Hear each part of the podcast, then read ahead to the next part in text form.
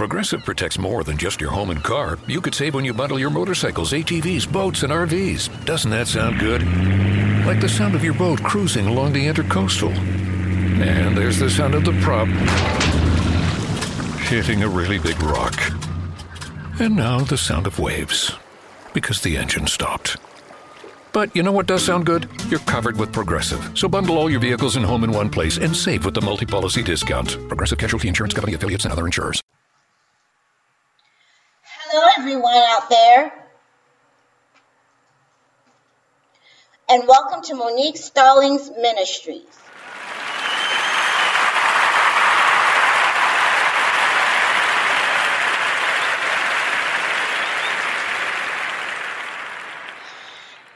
Tonight we're going to be talking about the topic, the meaning behind Black Lives Matter.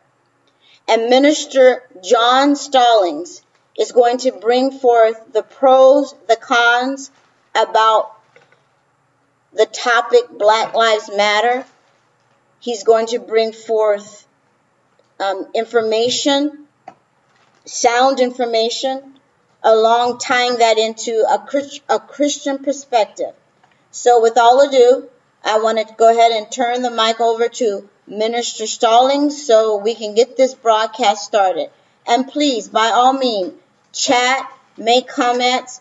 If you're not hearing us clearly, um, or when you're not hearing him clearly when he speaks, please let him let him know because um, we need to know um, that everybody can hear and have a voice in the chat box. Okay? So here goes Minister Stallings.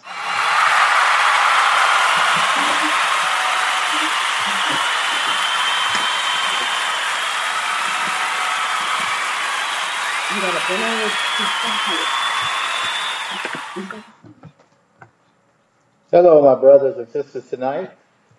And I hope you guys are having a good night tonight. And uh, this is uh, Minister John Stallings. And tonight we're going to be talking about some hot, heated issues today, tonight. One is going to be, we're going to be talking about the meaning behind why Black Lives Matters. And then the second one, we're going to be talking about how that relates to Dr. Martin Luther King Jr., who we considered the father of the civil rights movement. And then we're going to be talking about the race question, who we are, you know, uh, who we are. If we call African, the black American, Negroes, or what, the, the history behind a little bit of that too, okay? So that's what we're going to be talking about tonight. So I guess what we're going to do, we're going to get started with, uh, let's see here, Dr. Ma- well, the civil rights movement. You know, we it, it's kind of the way I read it is that starting, we're going to start with Dr. King. Uh, back in 1963, his famous letter, letter from Birmingham, Birmingham jail. And while he was there, uh, he went through a whole lot of suffering while he was there. He was called to that. So I'm going to read a little bit of the excerpts from that.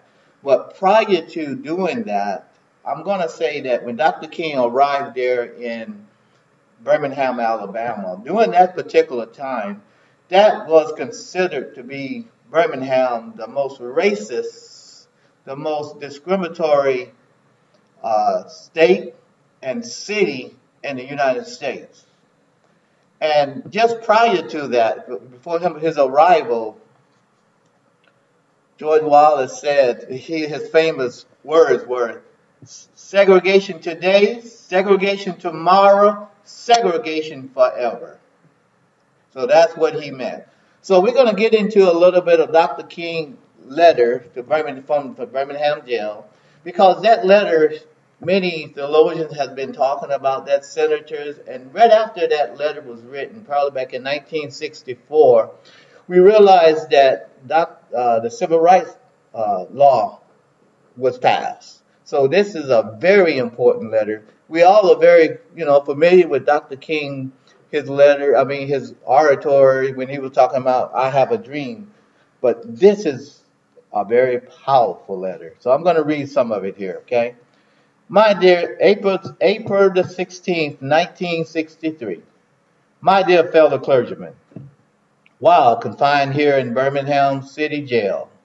I came across your recent statements calling out present activities unwise and untimely. Seldom, if I ever do, I pause to answer criticisms of my work and my ideas. But since I feel that you are men of good will and your criticisms are sincerely set forth, I would like to answer your statement in what I hope will be patient, reason, patient and reasonable terms. I think I should give the reason of my being in Birmingham. Since you have been influenced by the argument of outsiders coming in, I have the honor of serving as president of the Southern Christian Leadership Conference, an organization operating in every southern state with headquarters in Atlanta, Georgia. We have some 85 affiliates organizations all across the South. Several months ago, our local affiliate here in Birmingham invited us to be on call to engage in a nonviolent direct action program. And if such were deemed necessary, we readily consented. Now I'm going to go back a little later on and we're going to compare his his uh, movement, his affiliation with Why Black Life Matters because I think they have like 60 organization affiliates, okay, and growing worldwide. But more basically, I am in Birmingham because justice are here. Okay. Pardon me here. Yeah. I'm here, he said, basically because I'm in Birmingham because injustice is here.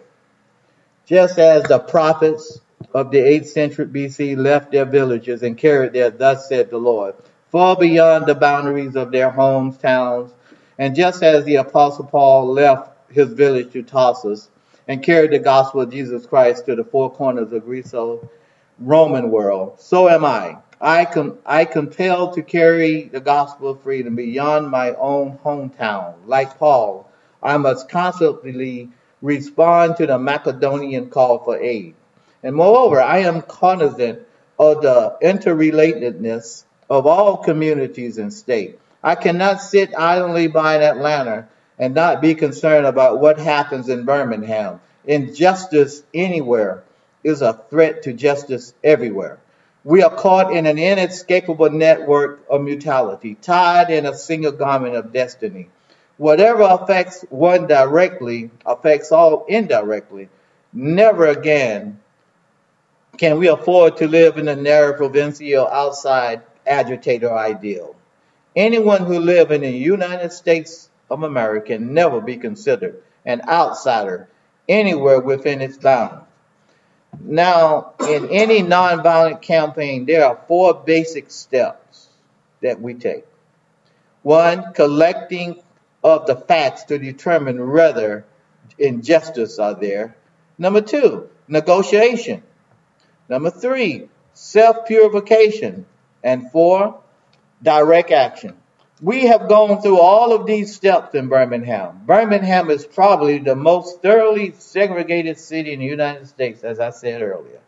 Its ugly record of police brutality is known in every section of the country. Its unjust treatment of Negroes in the courts is a notorious reality. There have been more unsolved bombings of Negro homes and churches in Birmingham than in any city in this nation. These are the hard, brutal, unbelievable facts. And on the basis of these conditions, Negro leaders sought to negotiate with the city fathers, but the political leaders consistently refused to engage in good faith organization and negotiation.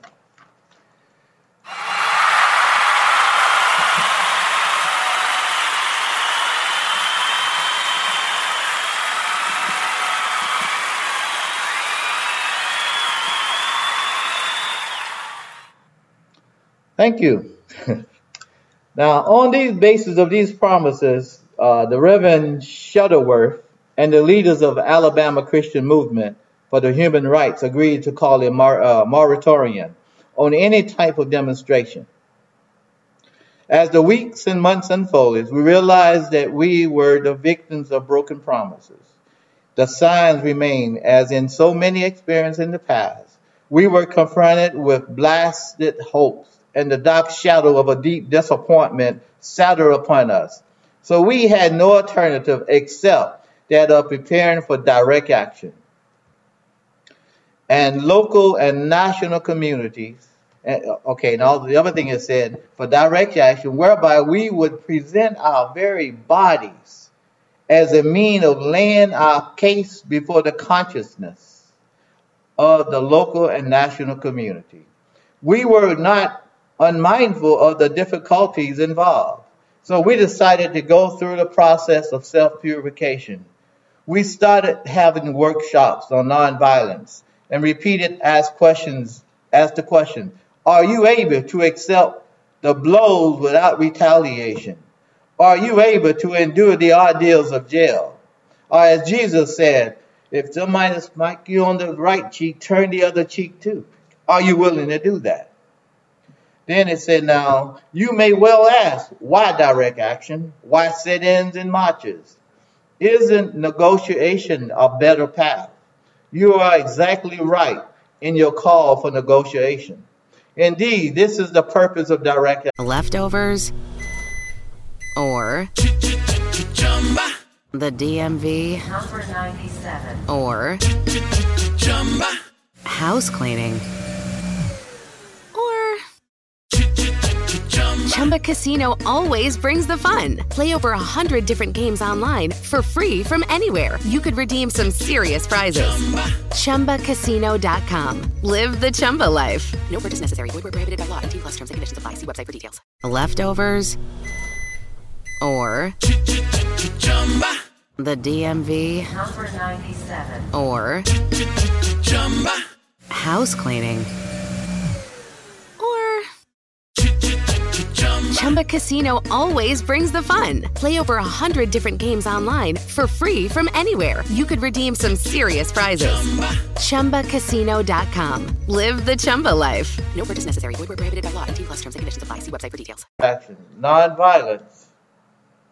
Hey, Ann, I'm glad Miss Anna Slucky, lucky joining us tonight. okay, and uh, so like Dr. King, we'll get back to the uh, article here. You may well ask, why direct action? Why sit-ins and marches? Isn't negotiation a better path? You are exactly right in your call for negotiation. Indeed, this is the purpose of direct action. Nonviolent direct action seeks to create such a crisis and establish such creative tension that a community that has constantly refused to negotiate is forced to confront the issue, just as Socrates felt that it was necessary to create a tension in the mind of so many individuals that could rise from bondage of myth, from the bondage of myths and half truth to the unfathomed realms of created analysis and objective appraisal. We must see the need for nonviolent gadflies to create the kind of tension in society that will help men and men rise from the dark depths of prejudice and racism to the majestic heights of understanding and brotherhood. And I notice he used the word gadflies, but I like to use the word nowadays butterflies.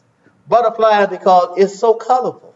It comes from a, a, a cocoon, but then it bursts into something so beautiful. And America is like a butterfly. We all different colors, you know. So that's what I like to say. You know, I like to, I like that analogy. So y'all just bear with me.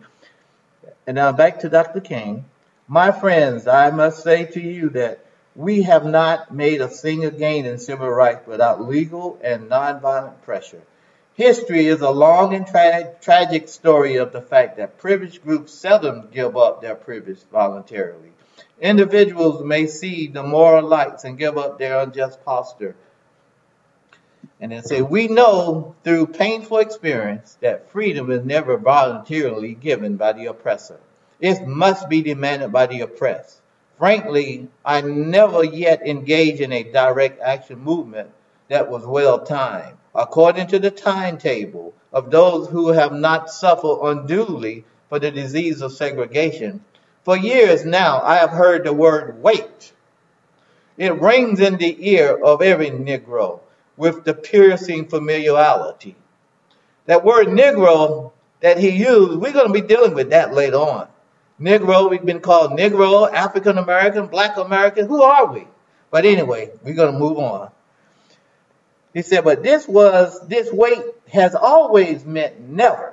It has been a tranquilizing drug, releasing, relieving the emotional stress for a moment, only to give birth to an ill-formed infant of, of frustration. We must come to see with the disgusted, disgusted jurists of yesterday that justice too, too long delayed is justice denied.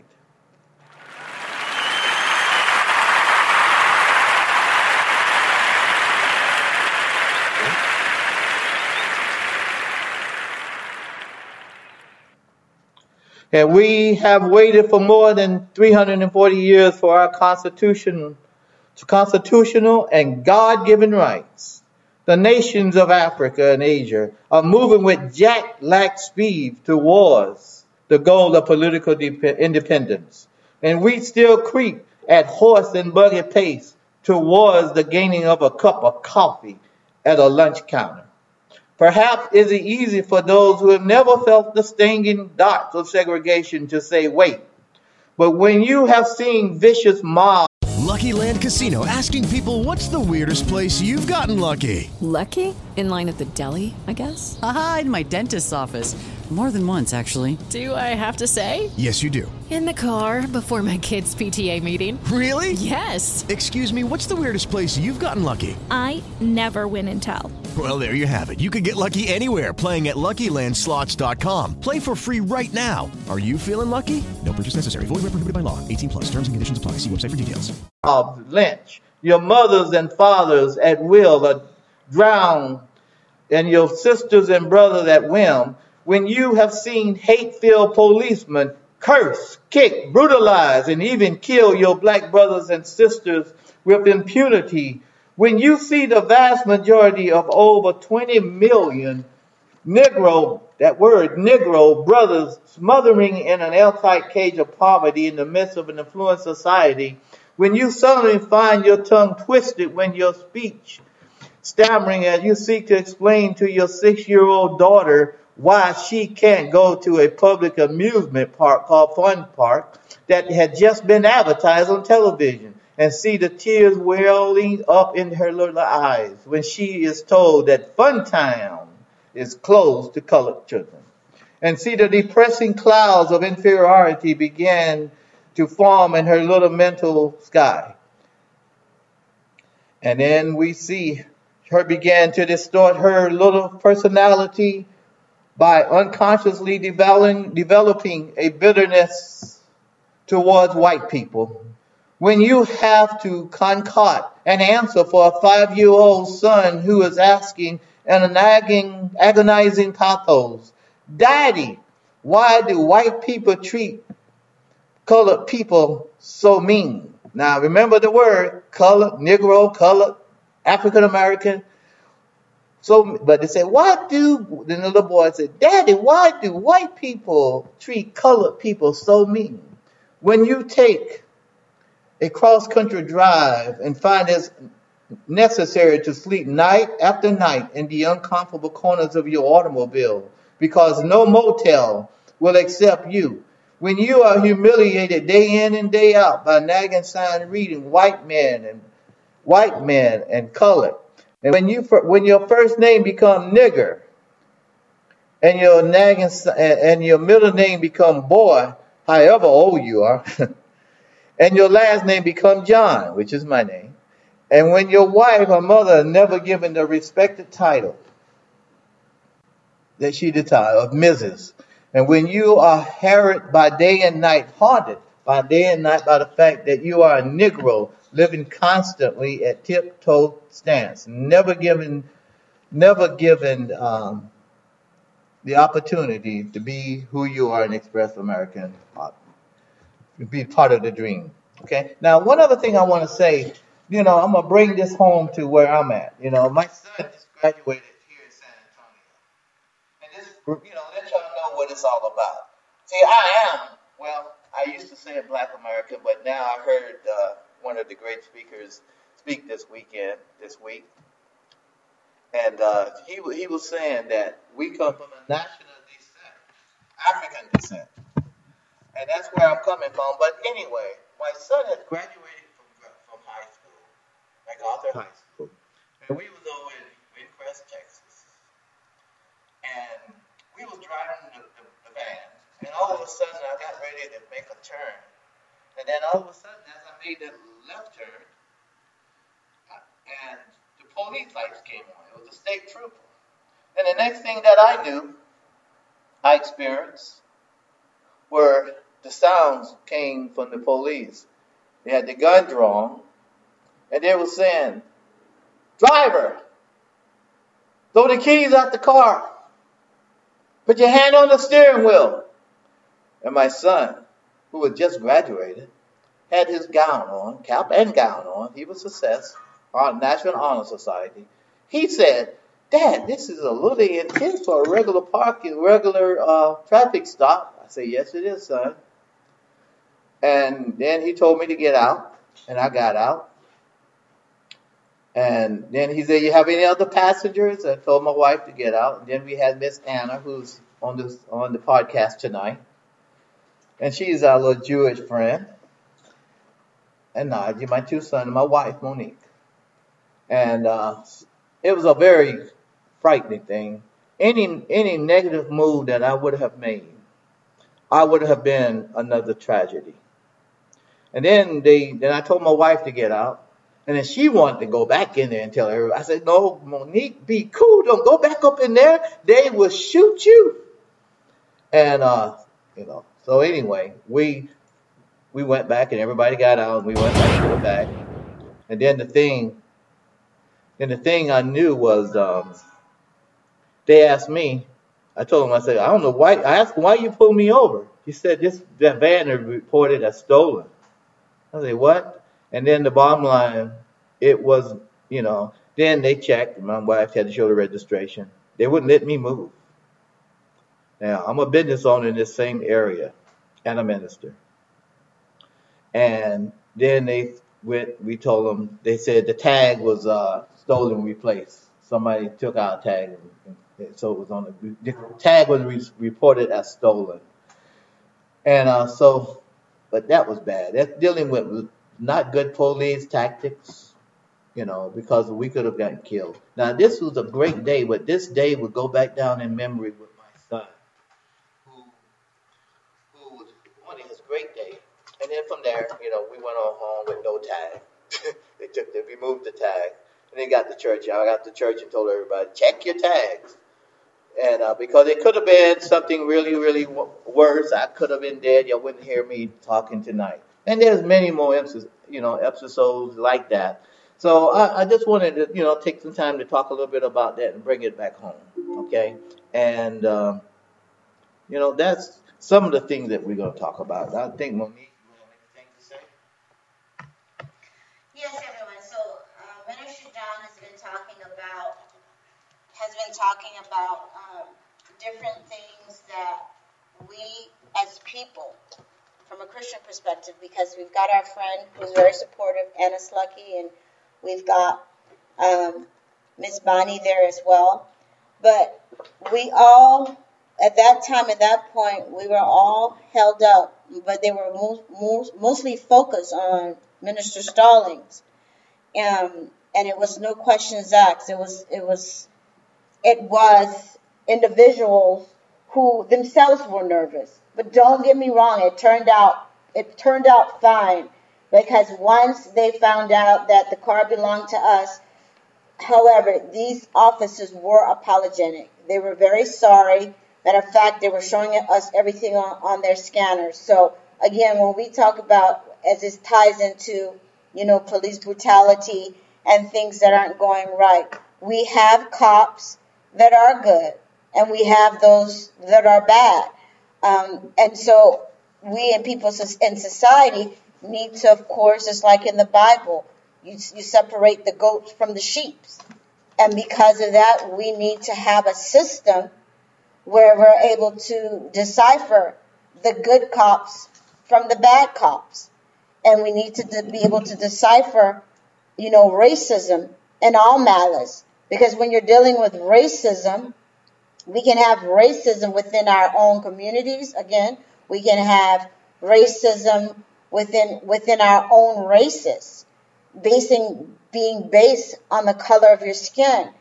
And um, Minister John, myself, and my son today, at, again, we do research where we actually start where we actually start looking, you know, as to where these doctrines and philosophies come from. Again, we can take it from a biblical perspective. Why we why do we have all of these different denominations? Because if you look at it wholeheartedly, it, is dealing with racism. It is dealing with the pigmentation of a person's color. It is dealing with the with the region for which that individual has come from.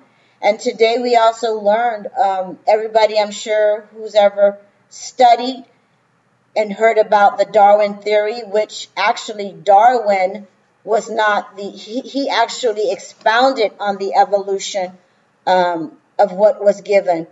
Antonio, we have our guest Antonio. What was the man that actually started in the West in Western civilization?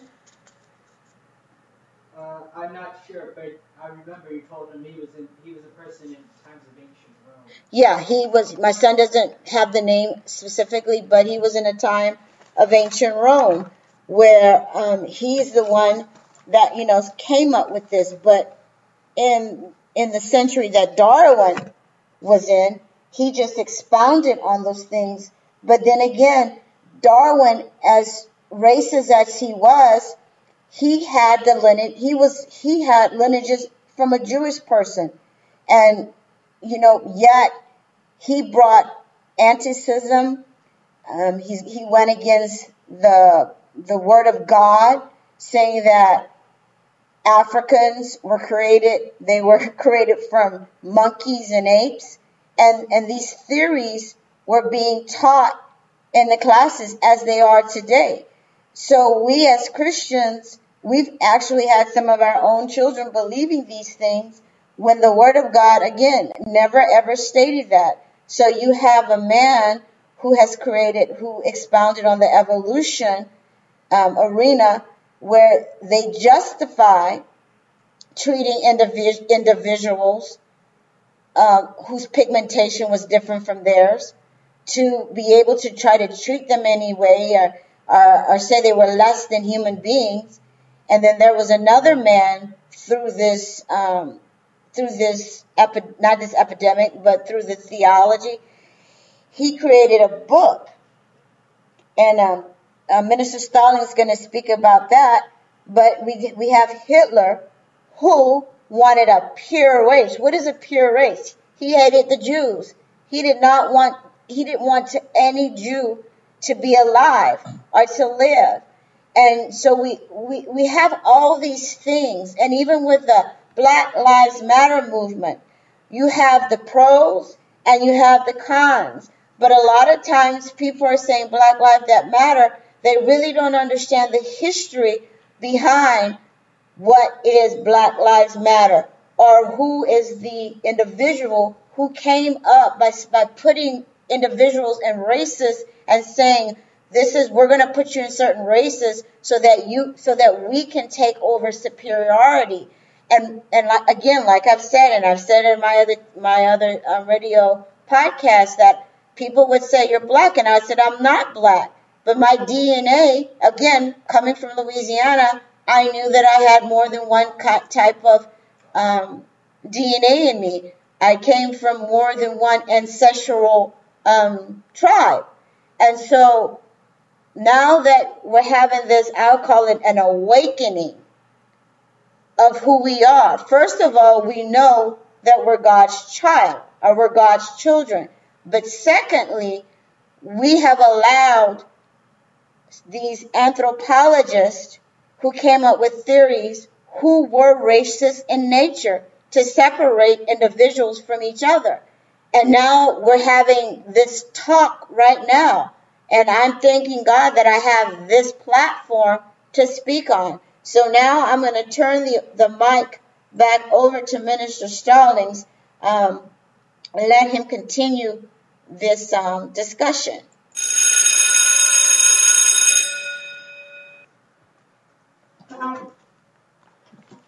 Thank you, Monique, my gorgeous queen, beautiful wife. Now, I, I was mentioning also about my son Antonio, you know. After that, he graduated. And just let me tell you, because he could have gotten assassinated that night, too. But he went on, he has, uh, like I said, he was a National Honor Society's young man. He went on and got a uh, $84,000 presidential scholarship. His brother is, uh, he went in the Air Force, yeah, mechanic, volunteering right now for the National Guard. Mint Adams, she's a wonderful songbird that's in the automobile with us. And my wife, Monique, you know, she's now almost got her a master's degree in Christian psychology. And I'm a pastor and a civil rights advocate. I'm an advocate also. And let's say with Miss Anna. Miss Anna made a comment. Miss Anna made a comment. Yes, we were all made by a creator who created us to be different in color, size, male, and female. I like what you said about the viewed butterfly. Wow, so true. Thank you, Miss Anna. Okay. Now we, I'm gonna kind of curve a little, take a little.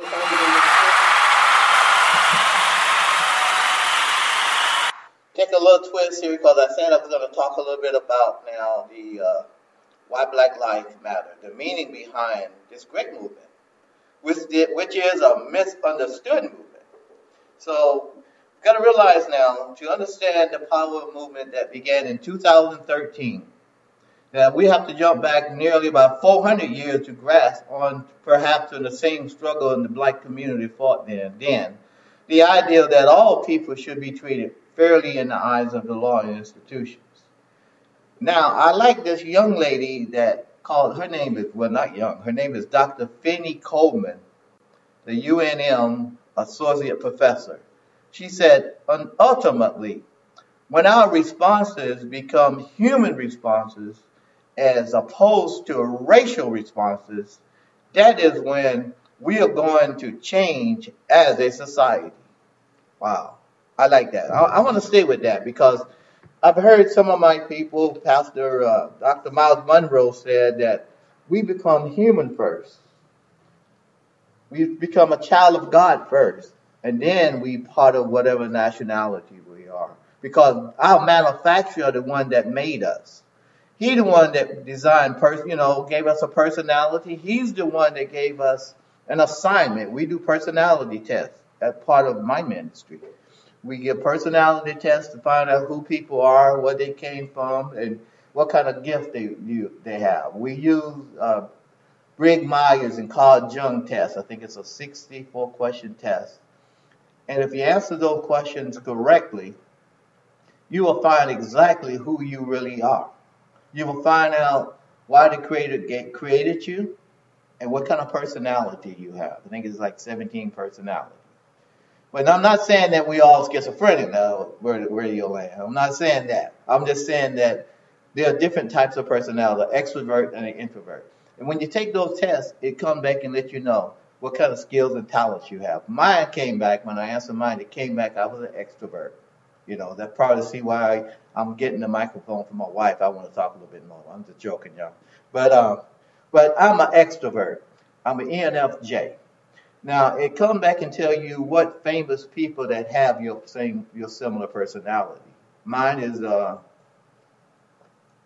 President Obama. I have his type of personality. Okay, so that's the kind of you know I had. That's the kind of personality I have, like President Obama.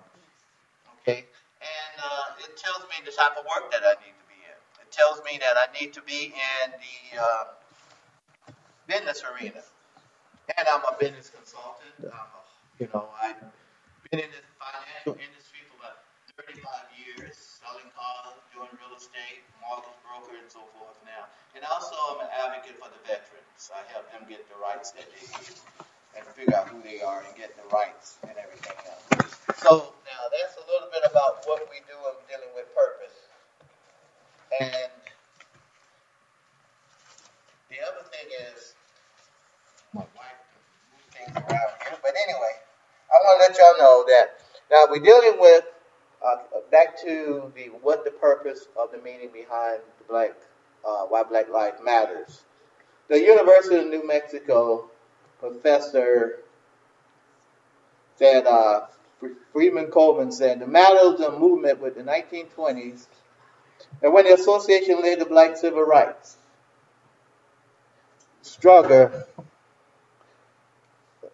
dealing with uh, fighting racial violence, discrimination, and employment, unemployment. That's one thing. The other thing that they was talking about, this whole movement began. Can y'all hear me out here? Because we have a little problem with the mic. This whole movement began in uh, 2000, I think, hold on, 2013. I'll, let me make sure. This movement began see here, 2012 about Trayvon. That was when he got killed. Trayvon Martin was fatally shot in 2012. He was 17 years old. As he walked home from a convenience store, George Zimmerman, who was patrolling the townhouse community in Sanford, Florida, pulled the trigger. Zimmerman later claimed to have shot the teenager in self-defense during a physical altercation. It took two weeks before Zimmerman was eventually arrested and charged with uh, Martin murder. Black Lives Matter, founded in 2013 in response to Zimmerman acquittal. The global organization said that its mission is to eradicate white supremacy and build local power to intervene in violence inflicted on black communities by states and vigilantes, by combating the, and countering acts of violence, creating space for black black imagination and innovation, and, and centering blacks' joy, we are winning immediately, immediately improvement in our lives. Black Lives Matter three founders, Alicia Garza, Patrisse Cullors, and Opal Tometi, said that the project is now a member-led global network that includes more than 40 chapters. Okay, and as that goes, 40 chapters, they are a, they kind of like the Tower of I see, you know, in the Bible Genesis. When this group movement is so huge right now that everyone, all organization, many, that I guess the National Football League, the Basketball League, National uh, NBA is behind it. Everyone is getting behind this movement right now. And as God says in, in, in the book of Genesis, when the power, when the men decided to build the Tower of Babylon, that tower was going up so quickly. And God was saying, look at what these people are doing. He said, uh, we have to stop them because the work there becomes one, they're united, and nothing will be impossible for them. So God had to uh, slow that work down and change the languages, and that's what we are doing now. You know, because the only thing was they want to make a name for themselves. Now, you know, Black Lives, we speaking for everybody. You know, so the other thing, I think we'll need want to say something else, but uh, we just, you know, the movement is moving on.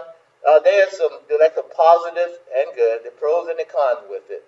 So we'll be talking about that a little later. Monique, want to say a little, say something now? Yes, Mr. Uh, Minister Stallings, as you talked about, we're going to talk about Black Lives Matter and giving the pros and the cons. What I'd like for you to address in this radio um, podcast is for the Black Lives Matter. We need to talk about, you said that you would talk about the issues of the Black Lives Matters, the pros and the cons, those that have a mission really to change lives, but again, not just black lives, but all lives. Because just like when Martin Luther King said in his speech, it's about basically humanity. It's about all people of all races.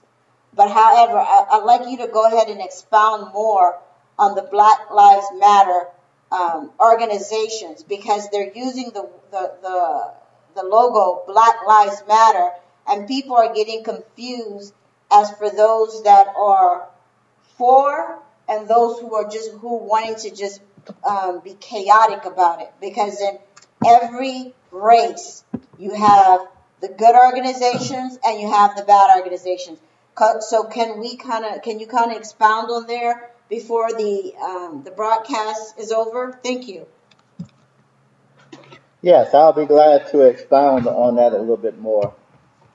Because the, as I said, the Black Lives Movement, it has a lot, it has, I think, about uh, 60 different affiliates right now. And, you know, there's many organizations a part of that. You know, I think, uh, I think one of them might be, well, one of them is. Alicia Gaza. She has a movement. She's part of that. Her movement was, from my, to my understanding from my reading, was that the reason she got involved was because she has a PhD in psychology. And at one time, she couldn't understand why her daughter, her brother, her sister hated her so much and so rude to her. And then later on, she found out that they, she had uh, some mental issues.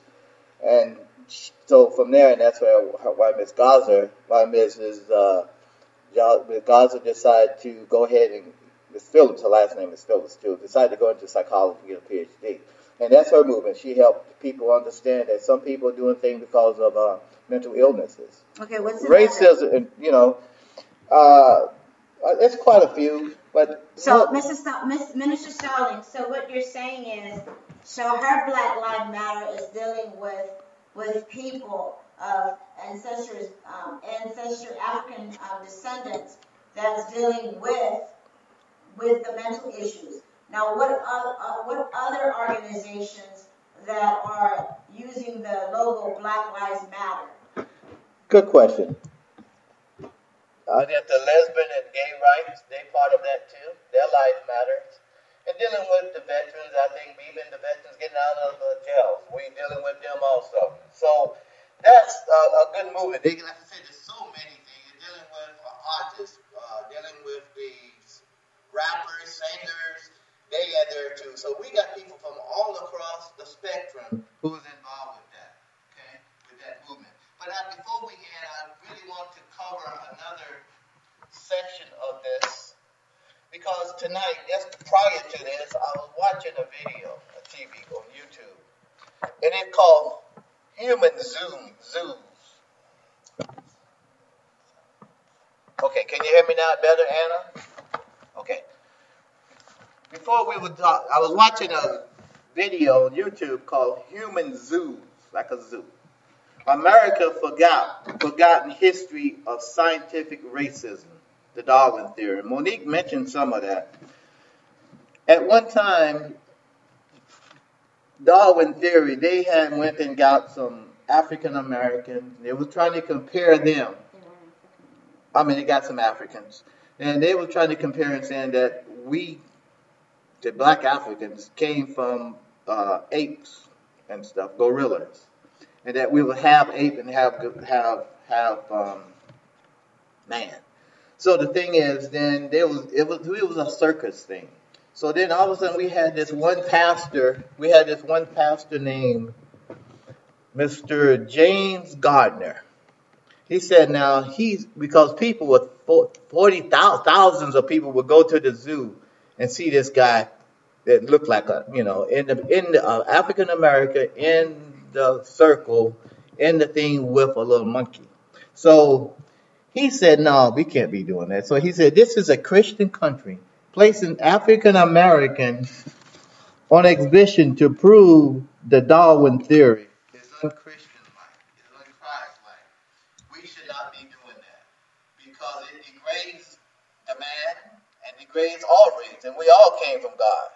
So nobody can say that we are just, you know. So that's the kind of thing that we that that's been going on. They call it a boar in the cave with a monkey, and that's part of what we've been dealing with.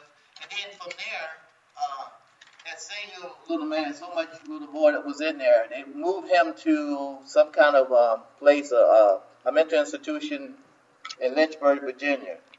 And then they said allegedly that suicide because he was so frustrated with what they were doing to him. And there's other more theories that we will probably get into. And then the well, I want to touch a base one little thing here also. The other thing that I found out, the other thing I found out was that the, the eugenics theory, scientific scientists from Yale and all all over the United States, what they do, they they started out collecting information on people, person, on people, uh, I guess African American, Mexican, and Latinos. They was keeping records of the races, and then what they was doing.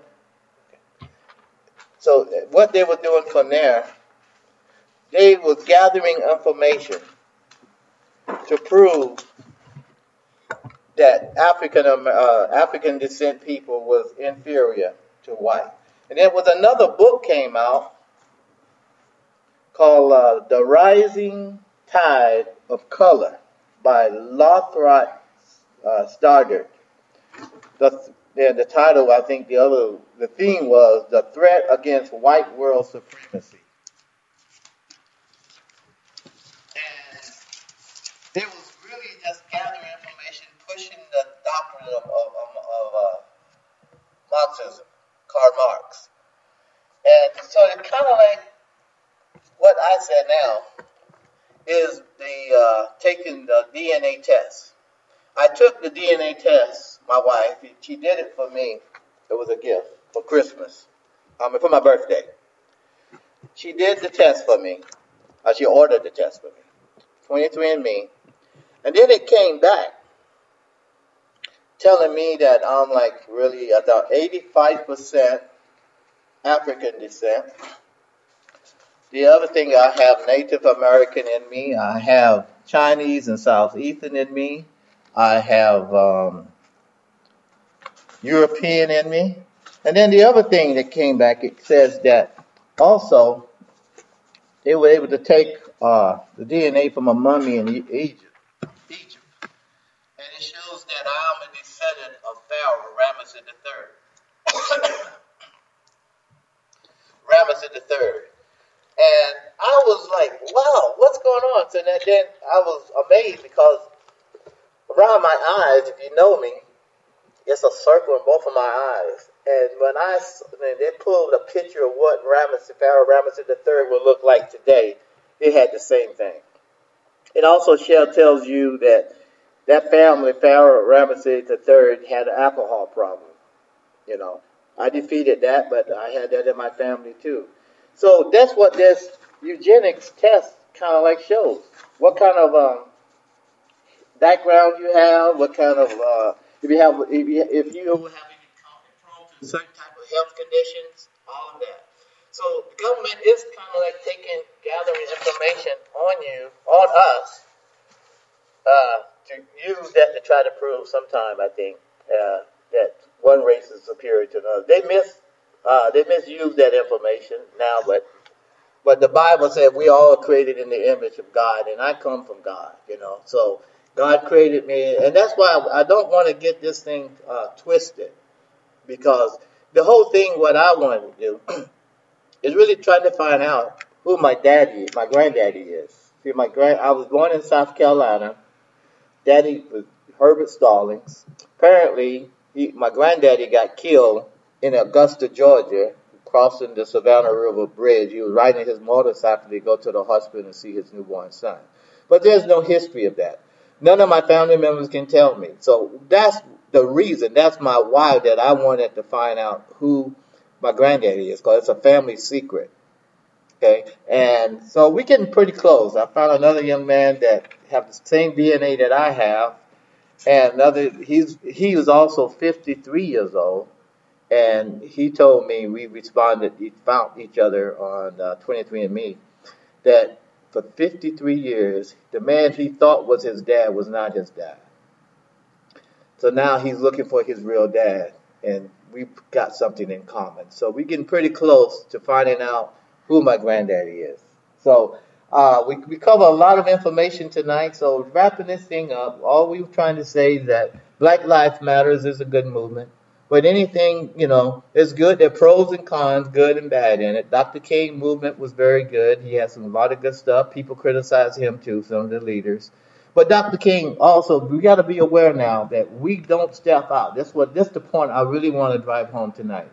Is that we don't want to get to the point where we think we are superior to anybody else. And and I heard uh, Cornel West said uh, the, in a speech this week that Dr. King, weeks before he was assassinated, he went to see the Elijah Elijah Muhammad. And he told Elijah Muhammad, he said, now, now, if you think that you can set up your movement in South Carolina, I mean the South, South Carolina, Alabama, and Georgia, you're using a pipe dream. Uh, and then uh, and then Elijah Muhammad told him, if you think you can run into a burning house and integrate it, you thinking a pipe dream too. So Dr. King also said that now if America, his prophecy was this. He said, now if you guys do not get, get this, this question right, America, on the race question, it's going to be a nightmare. America will become a nightmare. You'll see all kind of blood streets just pouring into the river like a river of blood in America on our streets, from one country to another, one nation, one state to another. Now this thing is going to the world. So I'm seeing the prophecy of Dr. King because see, he said, I stood in the middle, Dr. King said. I was trying to keep peace between the black nationalist group and, and, and, and the civil rights group. I was talking about Jesus, you know, this turn the other cheek, love all men, you know, all all people. We all descendants of God, but we from the DNA of Jesus. So Dr. King was trying to do some good things, but now we have a new generation coming up, the millennials and the young people. Uh, they bold. They're not really familiar with Dr. King. They say, "Well, Dr. King mess up, missed the point just by himself." We are we are united now, and we are changing the world. You know, so, and with this coronavirus, people, I, I know here in San Antonio that they want to open up the schools. Our president said if y'all telling the schools, if they do not open up, they will not get any funding. So, some of them still opening up, but a little 15 year old girl started a, a petition, said, look, we are fighting for the rights of the school teachers. We don't want them to get exposed to this coronavirus and pass it on to their family and die. And even we don't want to die. And it was a 35,000 people petition, and they're not going to open up schools here in San Antonio until later, in September. It's going to be all by, uh, they're going to be doing it on, you know, online, which is good. So, you know, the bottom line, for the love of money, people do all kind of crazy things. So, love thing, and like Dr. King said, I'll end with this. Do not let no man drive you so low to make you hate him. I'm all about love. I'm all about peace. I'm all about gentleness. I'm all about understanding because knowledge is power. And, and once we get this power, this knowledge, we'll become very powerful. And racism, really, when in the Navy, I found out racism ain't nothing but ignorance. Because some people said, I never, when I was in the Navy, said, I never saw a black person before. I never communicated, never had a met a friend. But now he's my friend. I used to hate black people because somebody told me I hate them. And some black hate white people. Mm-hmm. Hispanics hate people. You know, Jesus said the color of race, race is going to be with you until he come back. But we got to learn to live together, brothers. Ah, we're gonna perish as food, as Dr. King said. Thank y'all for uh, listening. I uh, hope we, we got something out of this. And Monique?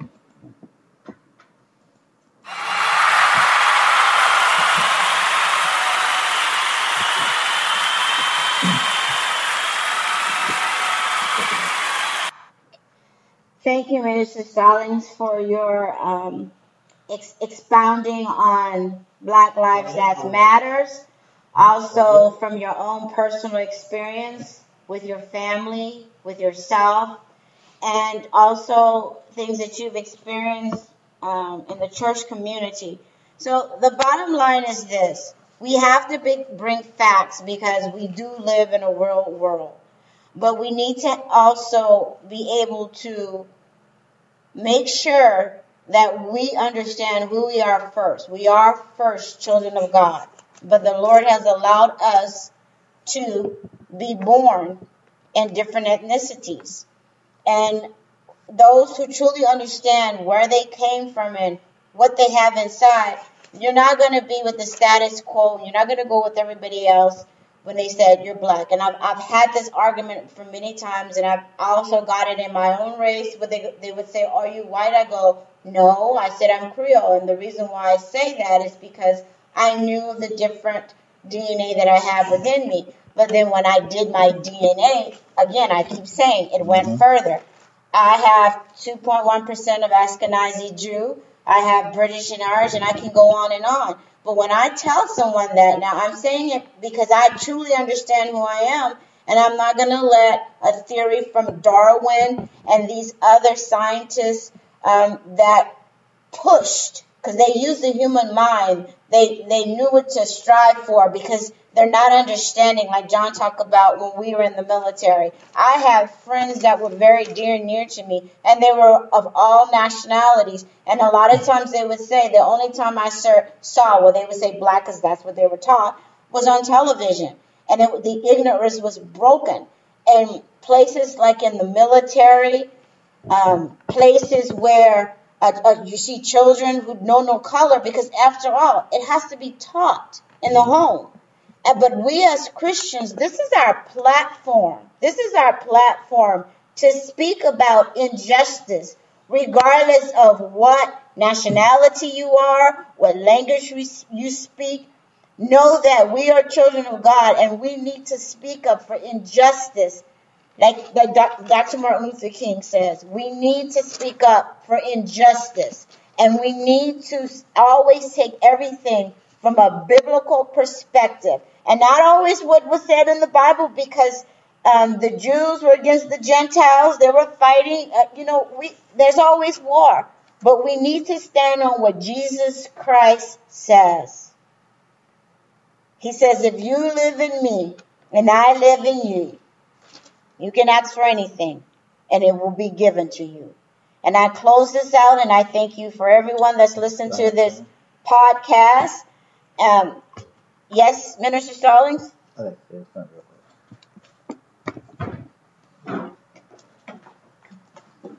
I know we're wrapping up here on this podcast, but I I want to let people know that as Christians, the Bible is what our, is our manual that we have to live by. That is our basic instruction before leaving Earth. But I, am aware of another Bible that they talk about the Great Race. The Great Race by, by Madison Grant. Now, that was a book, that was a um, book that was published, and Hitler used that. He considered that his Bible. And that people were more, you know, white was superior to black. And y'all know what he did to the Holocaust and there may be a, a Jewish person listen to me. I know there are. And uh, but all those people got killed because of that false information. So I recommend, from what I'm telling you, what Monique is saying, y'all do become like the Bereans. Hear the word of God, hear it from a preacher, then go and search those scriptures and see what been what has if it was so. And that's what I have to do. Study to show yourself approved unto God, a workman needed not to be ashamed, rightly dividing the word of truth. And that's what we tried to do tonight. And uh, we're trying to say, let's let us live together. Let, let Hebrews 11, 13, 1, let brotherly love continue. That's what I'm, I'm all about. I'm advocating love. I don't care what color you are. And I, you know, and I tell people, that we are like Baskin Robbins. There's 31 flavors, man. You know, some might be chocolate, some might be vanilla, some might be uh, strawberry, walnut, or whatever, pralines and cream. But we all make a difference, okay? Whatever color you are. And uh, heaven is going to be a place.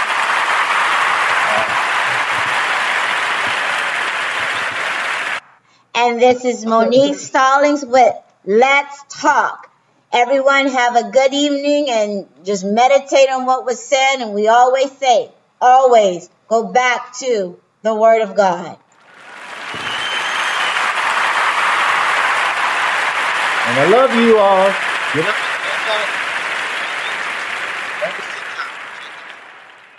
Leftovers?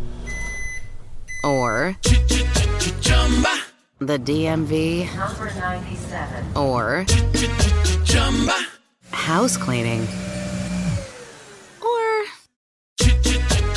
Chumba Casino always brings the fun. Play over a hundred different games online for free from anywhere. You could redeem some serious prizes. ChumbaCasino.com. Live the Chumba life. No purchase necessary. Void where prohibited by law. T plus terms and conditions apply. See website for details.